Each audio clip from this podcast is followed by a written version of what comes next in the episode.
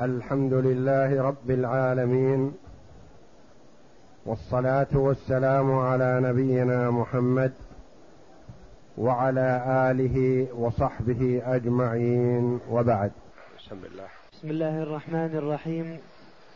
قال المؤلف رحمه الله تعالى فصل ويصح ضمان الدين اللازم لخبر أبي قتادة وضمان. قول المؤلف رحمه الله تعالى فصل أي فيما يصح ضمانه لأن بعض الأمور الأشياء لا يصح ضمانها لأنها ليست بلازمة وليس مآلها إلى اللزوم. بخلاف الديون الثابتة في الذمة اللازمة أو التي مآلها إلى اللزوم كما سيأتينا وإن لم تكن لازمة لكن مآلها إلى اللزوم هذه يصح ضمانها. فقول المؤلف رحمه الله تعالى ويصح ضمان الدين اللازم يعني الثابت في الذمة. أي دين ثابت في الذمة يصح ضمانه. إيضاح هذا مثلا مررت برجل مسك بتلابيب آخر يقول عندك لي كذا سلمني إياه. والآخر يقول ما عندي شيء أنا معترف بحقك لكن ما عندي ما أسدد. فهذا الدين لازم يعني ثابت في الذمة ومعترف به. فقلت مثلا لصاحب الحق أطلقه وأنا أضمن ما عليه. هذا دين لازم لأنه معترف به وأنت فعلت خيرا ضمنته لصاحبه ليطلق سراح المدين.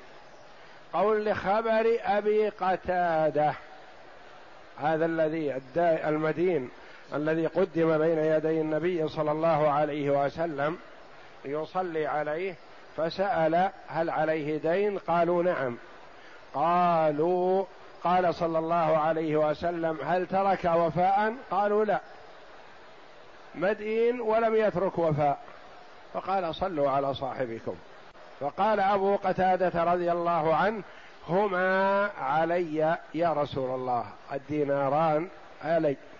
فأبو قتادة رضي الله عنه ضمن دينا في ذمة هذا الرجل المتوفى. وقد تقدم الكلام على أن على المدين على ضمان دين الميت واستدل بحديث أبي قتادة. فالأدلة عندنا في الضمان حديث واضح وآية صريحة. الحديث حديث أبي قتادة رضي الله عنه الذي ضمن دين المتوفى. والآية قوله جل وعلا في سورة يوسف و ولمن جاء به حمل بعير وأنا به زعيم يعني ضامن. وضمان الجعل في الجعالة لقول الله تعالى ولمن جاء به حمل بعير وأنا به زعيم. وضمان الجعل في الجعالة. الجعل في الجعالة. الجعل مثلا إنسان ما اتفق مع شخص معين. يقول بعيري ندى من أحضره إلي فعندي له مائه ريال. جاء إلى جمع من الناس قال جداري هذا سقط. من بناه أدفع له ألف ريال. من أحضر لي كذا أعطيه كذا مثلا. هذه تسمى جعالة يعني شيء مجعول لمن يعمل عملا ولم يكن معين. ما كان اتفاق مع شخص معين. يقول من أحضر لي جملي الذي ندى يعني شرد عندي له ألف ريال عندي له مائة ريال. من بنى حائطي هذا فعندي له كذا. من حفر لي بئري هذه فعندي له كذا. هذه تسمى جعالة يعني جعل شيئا من المال لمن يفعل فعلا معينا ولم يتفق مع شخص معين. مثلا يقول الرجل جداري هذا سقط. جاء إلى مجموعة من المتمكنين من العمل. قال من بنى لي جداري هذا فعندي له ألف ريال. إلى الآن الآن ما فيه ما في ضمان. هذه الجعالة. طيب التفتوا إليه. قالوا من يضمن أن تسلم ألف ريال؟ نخشى أن نعمل لك هذا العمل. ثم تماطل بنا ما تعطينا حقنا. فجاء آخر وقال أنا ضامن بحق الجعالة هذا. أنا ضامن أن الرجل هذا يسدد الألف وإن لم يسدده فأنا أدفعه من عندي. هذا هو الضامن. فيصح ضمان الجعل في الجعالة. الجعل ما هو؟ هو الألف ريال. والجعاله هذه الاتفاق على أمر ما وضمان الجعل في الجعالة لقول الله تعالى ولمن جاء به حمل بعير وأنا به زعيم يقول المنادي لإخوة يوسف أنكم أيها الركب سارقون. قالوا ما سرقنا. فقال يوسف رحمه رضي الله عليه السلام لمن جاء به حمل بعير وأنا به زعيم يعني ضامن له هذا الحمل. أعطونا الصواع ولا نفتش. واللي يعطينا الصواع وجده نضمن له حمل بعير. فقالوا ما سرقنا حتى فتش واستخرجه من وعاء أخيه. وضمان كل حق مالي لازم. وضمان كل حق مالي لازم. أي حق من الحقوق لازم ثبت في الذمة يصح ضمانه. وسيبين أمثلته. نعم. أو ماله إلى أو مآله. أو مآله إلى اللزوم. أو مآله إلى اللزوم. يعني ما لازم إلى الآن لكن مآله إلى اللزوم. في شيء لازم وشيء مآله إلى اللزوم اللازم سائر الديون التي في الذمة. اللي مآله إلى اللزوم مثلا قيمة المبيع قبل تسليمه. إلى الآن ما لزم. وربما يكون في مدة خيار. فهو إذا مضت مدة الخيار لزم. مثلا مآله إلى اللزوم. يقول مثلا أريد أن أشتري بعيرك الذي عندك في البر. قال صاحب البعير نعم أنا أبيعه عليك. كم تشتريه أنت تعرفه؟ قال نعم أعرفه. وقد رأيته قريبا. والآن أشتريه. بكم؟ اتفقا على ألف ريال. اتفق. البعير في البر إلى الآن ما جاء صاحبه ما سلمه. فقال صاحب البعير مثلا يا أخي البعير بيني وبينه مسافة بعيدة. فأخشى إني إذا أحضرته ما تسلمني القيمة تماطلني إلى الآن ما لزم لأنه ما سلم المبيع. لكن مآله إلى اللزوم. قال أنا أحضر البعير لكن أخشى أني إذا أحضرته من مسافة 300 كيلو مثلا قلت كذا ولا كذا ولا عيبته وتركته. من يضمن إنك تدفع القيمة؟ جاء آخر وقال أنا أدفع القيمة. أنا أضمن. هل لزم هذا الدين؟ لزمت قيمة البعير؟ ما لزمت إلى الآن. لكن مآلة إذا سلم البعير مآلة إلى اللزوم. ستلزم. نعم. كالثمن في مدة الخيار وبعدها. كالثمن في مدة الخيار وبعدها. تبايع على شيء ما واشترطا لأنفسهم الخيار لمدة ثلاثة أيام. القيمة لزمت؟ لا إلى الآن ما لزمت. لأنها في خيار بينهم. كل واحد بإمكانه يعدل عن الصفقة. في مدة الخيار كل واحد له الخيار.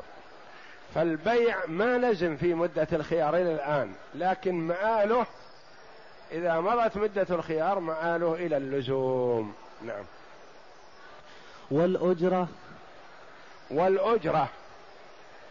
مثلا استأجر بيت واتفق على أنه يحضر الإجرة بعد خمسة أيام مثلا. قال صاحب البيت أنا أريد الآن أرحل وأفرغ البيت وهذا يتطلب مني مجهود وعمل. أخشى إني إذا رحلت وأردت تسليمك البيت ما تسلم للأجرة. فقال آخر أنا أضمن على المستأجر أنه يدفع الأجرة إذا سلمته البيت. والأجرة نعم. والصداق قبل الدخول وبعده. والصداق قبل الدخول وبعده. الصداق يصح أن يسلم قبل الدخول ويصح أن يكون مشروط بعد الدخول. هو قبل الدخول ما لزم إلى الآن. وإنما يلزم بالدخول. فيصح ضمانه قبل الدخول ويصح ضمانه بعد الدخول لأن مآله إلى اللزوم. مثلا زوج الرجل ابنته لآخر. وقال المهر قال الآن أمهلني فرصة وقت أجمع ما عندي. وقال الرجل الزوج اعقد لي. حتى يكون معي وثيقة عقد. أعرضها على الأخيار يساعدونني يعرفون أنني تزوجت. أنا ما عندي شيء لكن أطلب من إخواني المسلمين المساعدة. وأنت من حقك. ما تمكنني من زوجتي إلا بعد ما أدفع المهر قال طيب أنا الآن أعقد لك. لكن أخشى ما تدفع المهر ويكون العقد تم. وتماطلني في المهر. جاء آخر وقال أنا أضمن المهر أنه يسلمه خلال عشرة أيام خلال شهر خلال كذا. إن لم يسلمه هو أنا أدفعه من جيبي. هذا ضمان. لكن ضمان بعد لزوم الدين ولا قبل لزومه؟ ما لزم إلى الآن لأنه ما يلزم إلا بالدخول. فهو ضمان دين مآله إلى اللزوم ولم يلزم لأنه لا يلزم إلا بعد الدخول. قال الزوج أدخلني على زوجتي وأنا أهتم بجمع المهر إن شاء الله. دخل على زوجته وبدأ قال المهر ادفع أنت الآن تمكنت من زوجتك ادفع المهر. قال ما عندي شيء لكن أسعى في الطلب إن شاء الله. قال يا أخي أخشى أنك ما تدفع. جاء آخر وقال أنا أضمن. أمهله شهر وإن شاء الله يسدد وإذا لم يسدد أنا أضمن ما عليه. الصورة الأولى حصل الضمان قبل اللزوم وفي الصورة الثانية حصل الضمان بعد اللزوم لأنه دخل على زوجته. والمهر ما يلزم إلا بالدخول. نعم. والصداق قبل الدخول وبعده. نعم. وأرش الجناية نقدا وحي وحيوانا وحيوانا لأنها حقوق مالية لازمة. وأرش الجناية نقدا أو حيوانا. أرش الجناية. يجوز الضمان في أرش الجناية. وأرش الجناية أنواع. قد تكون نقد. قدرت الخسارة أو التكاليف أو نحو ذلك بألف ريال. مثلا جنى عليه في أمر ما. كسر يده ضر ولده أتلف دابته. هذه جناية من الجاني. طولب بالجناية فاتفقوا على أن أرش هذه الجناية خمسة آلاف ريال. قال سلم خمسة آلاف ريال. قال ما عندي لكن إن شاء الله أجمع لك. فجاء آخر وقال أنا أضمن أرش الجناية يدفعها إن شاء الله خلال خمسة أيام. هذه تسمى أرش جناية نقدا لأنهم اتفقوا على خمسة آلاف ريال. نقدا. أرش الجناية حيوانا. متى تكون أرش الجناية حيوان؟ في الديات. جاء رجل إلى آخر وضربه على فيه فأسقط اثنتين من أسنانه. فحكم فيها القاضي بعشر من الإبل لأن يعني في كل خمس في كل سن خمس من الإبل. هذه الجناية حيوان. قال سلم عشر من الإبل قال ما عندي. قال ما أطلق سراحك حتى تسلمني العشر من الإبل. جاء آخر وقال أطلق سراحه وأنا ضامن ما عليه. ما هو الذي عليه؟ حيوان إبل خمس من الإبل. في الديات يعني خمس أو أقل أو أكثر. المهم أنه يعني هذه الجناية قدرت بحيوان. والجناية أحيانا تقدر بدراهم. نقد. يقال هذه الجناية قيمتها عشرة آلاف ريال. وسواء كانت الجناية في البدن أو في المال أو في البهائم أو نحو ذلك. يعني صدمه صدم سيارته. وقدرت تكاليف الصدمة هذه بألف ريال. هذه نقد. أتلف دابة من دوابه قدرت قيمة هذه الدابة مثلا بألف ريال. هذه نقد. أتلف شيئا من جسمه مقدر فيه دية. مقدر فيه دية. هذه المقدر الدية نفس الحيوان. ضربه على رأسه فتورمت وصار فيها دم وكذا لكن ليس فيها شيء من الإبل. قدرت هذه الضربة قيمتها بألف ريال. هذه نقد ضربه فأسقط أسنانه أو ضربه فقطع أصبع من أصابعه أو أصبعين أو أكثر من ذلك. هذه ديتها حيوان مقدرة لأن الأصابع فيها في كل أصبع دية مقدرة والسن فيها دية مقدرة وهكذا. نعم. وأرش الجناية نقدا وحيوانا. لأن بعض العلماء قال الحيوان ما يصح ضمانه لأنه ليس محدد.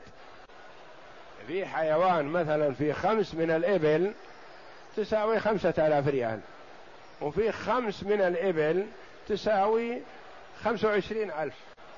الواحدة بخمسة آلاف مثلا وأحيانا واحدة بألف وأحيانا واحدة بخمسمائة ريال. قالوا ما يصح ضمان الحيوان. نقول لا إذا كانت معلومة بأنها دية فالدية تصدق على أقل موصوف بهذه الصفة.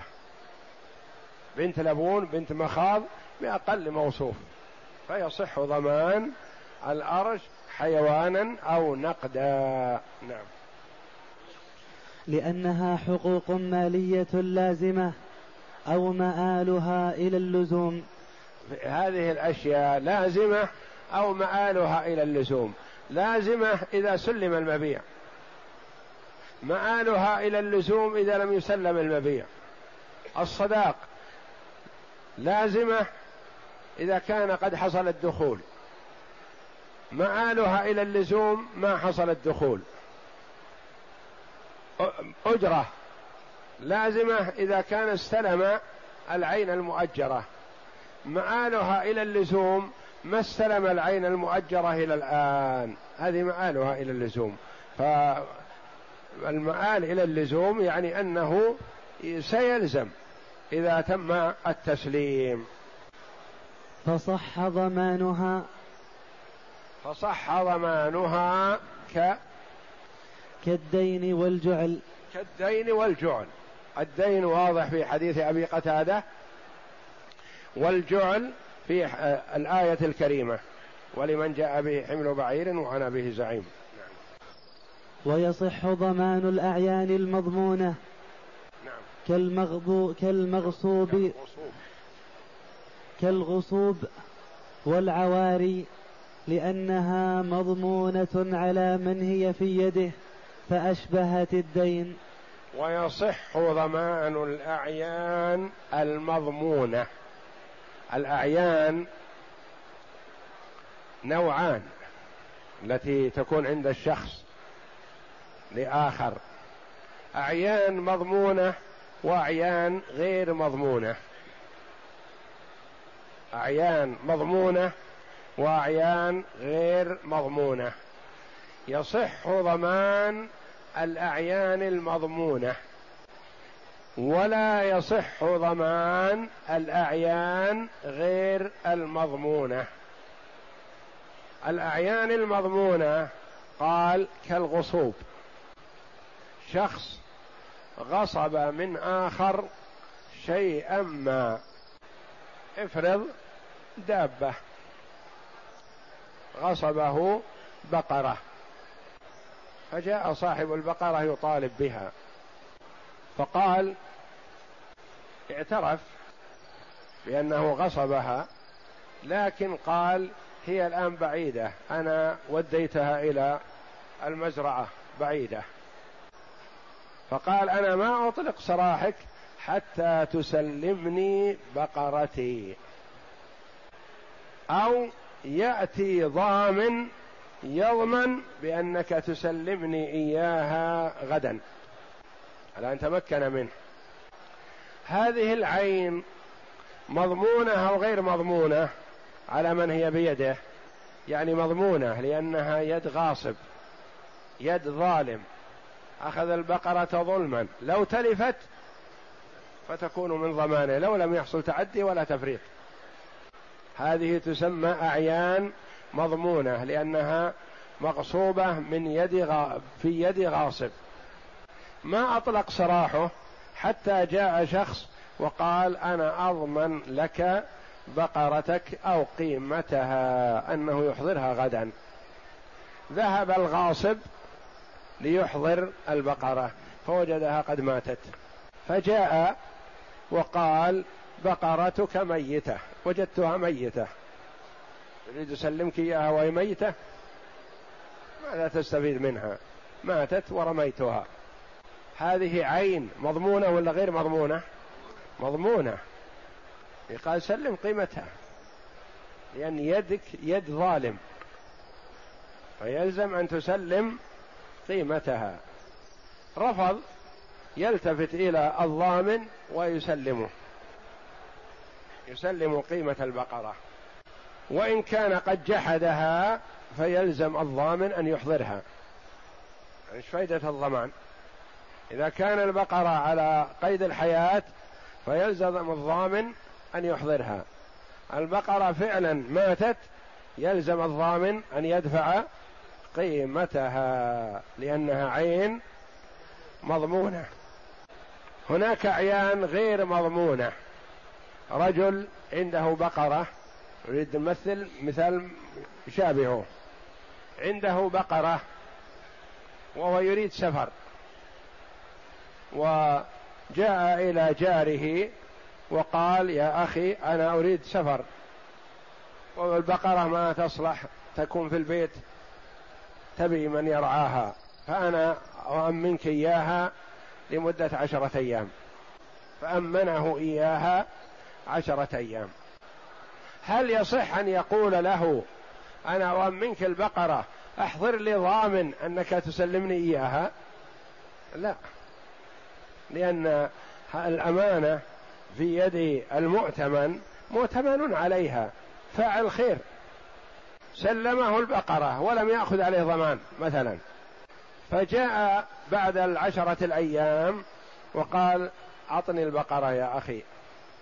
قال هي البارحة مع بقري وحينما أتيت في الصباح وجدتها ميتة وهذه هي ميتة. هل تضمن؟ لا لأن يد المؤتمن يد أمينة يد أمينة. هذه عين يقال لها غير مضمونة لأنها أمانة. كالغصوب الغصوب مضمونة يعني المغصوبة والعواري مضمونة كذلك. العارية مضمونة. إذا أعاره شيئا ما ثم تلف فعلى المستعير الضمان. ما الفرق بين هذا وهذا؟ الأمانة والعارية والغصوب. الأمانة لأن المؤتمن قبضها لصالح مالكها. قابضها محسن. والعارية قبضها المستعير لمصلحته هو. وهو يؤديها. تلفت يضمنها. العارية مضمونة والأمانة غير مضمونة. متى تضمن الأمانة؟ إذا حصل تعد أو تفريط. تضمن والعواري لأنها مضمونة على من هي في يده. فأشبهت الدين. جاء له مثلا وقال يا أخي أعرني سيارتك. أقضي عليها لزوم. قال ما عندي مانع أعيرك السيارة. لكن أخشى أن تتهور. في قيادتها أو تتلفها أو تتضرر عندك جاء آخر وضمنها قال أنا أضمنها إن تلفت أضمنها لك. فيصح الضمان في هذا لأن المستعير قبضها لصالح نفسه. الأمانة لا تضمن إلا إن حصل تعد أو تفريط. فمثلا ائتمنه على دراهم. قل خذ هذه عشرة آلاف خلها عندك أمانة إلى غدا أخذها منك. فأعطاه إياه. فوضعها في الصندوق وأقفل عليها. فلما كان من الغد جاء صاحب الدراهم قال يا أخي أعطني الدراهم التي عندك لي عشرة آلاف. قال علم أني وضعت في صندوقي عشرة آلاف لك فسرق الصندوق بما فيه. فهل يضمن المؤتمن؟ لا ما يضمن لأنه ما فرط وضعها في الصندوق. صورة أخرى قال أخذت الدراهم منك عشرة آلاف ووضعتها في الصالة صالة البيت أو في المجلس. فلما جئت في الصباح ما وجدتها يا أخي. هل يضمنها؟ يضمنها لأنه فرط عشرة آلاف ما توضع في الصالة ولا في البيت في الغرفة أو كذا وإنما تقبل يقبل عليها. في هذه الحال يضمن. فالمرء إذا قبض أمانة وتساهل فيها يضمنها. إذا قبض الأمانة ولم يتساهل فيها فإنه لا يضمنها. كالغصوب والعواري لأنها مضمونة يخرج بهذا الأمانة فإنها غير مضمونة معنى الأمانة عن التعدي والتفريط. يقول يا أخي أحب أن أؤمنك هذه الدراهم لكن أخشى أن تفرط فيها ما تبالي ثم تقول لي سرقت. فجاء آخر وقال أنا أضمنها بأنه لا يفرط فيها فيصح الضمان في عدم التفريط ولا يصح الضمان في إذا لم يكن تفريط ولا إهمال. والله أعلم وصلى الله وسلم وبارك على عبد ورسول نبينا محمد وعلى آله وصحبه أجمعين.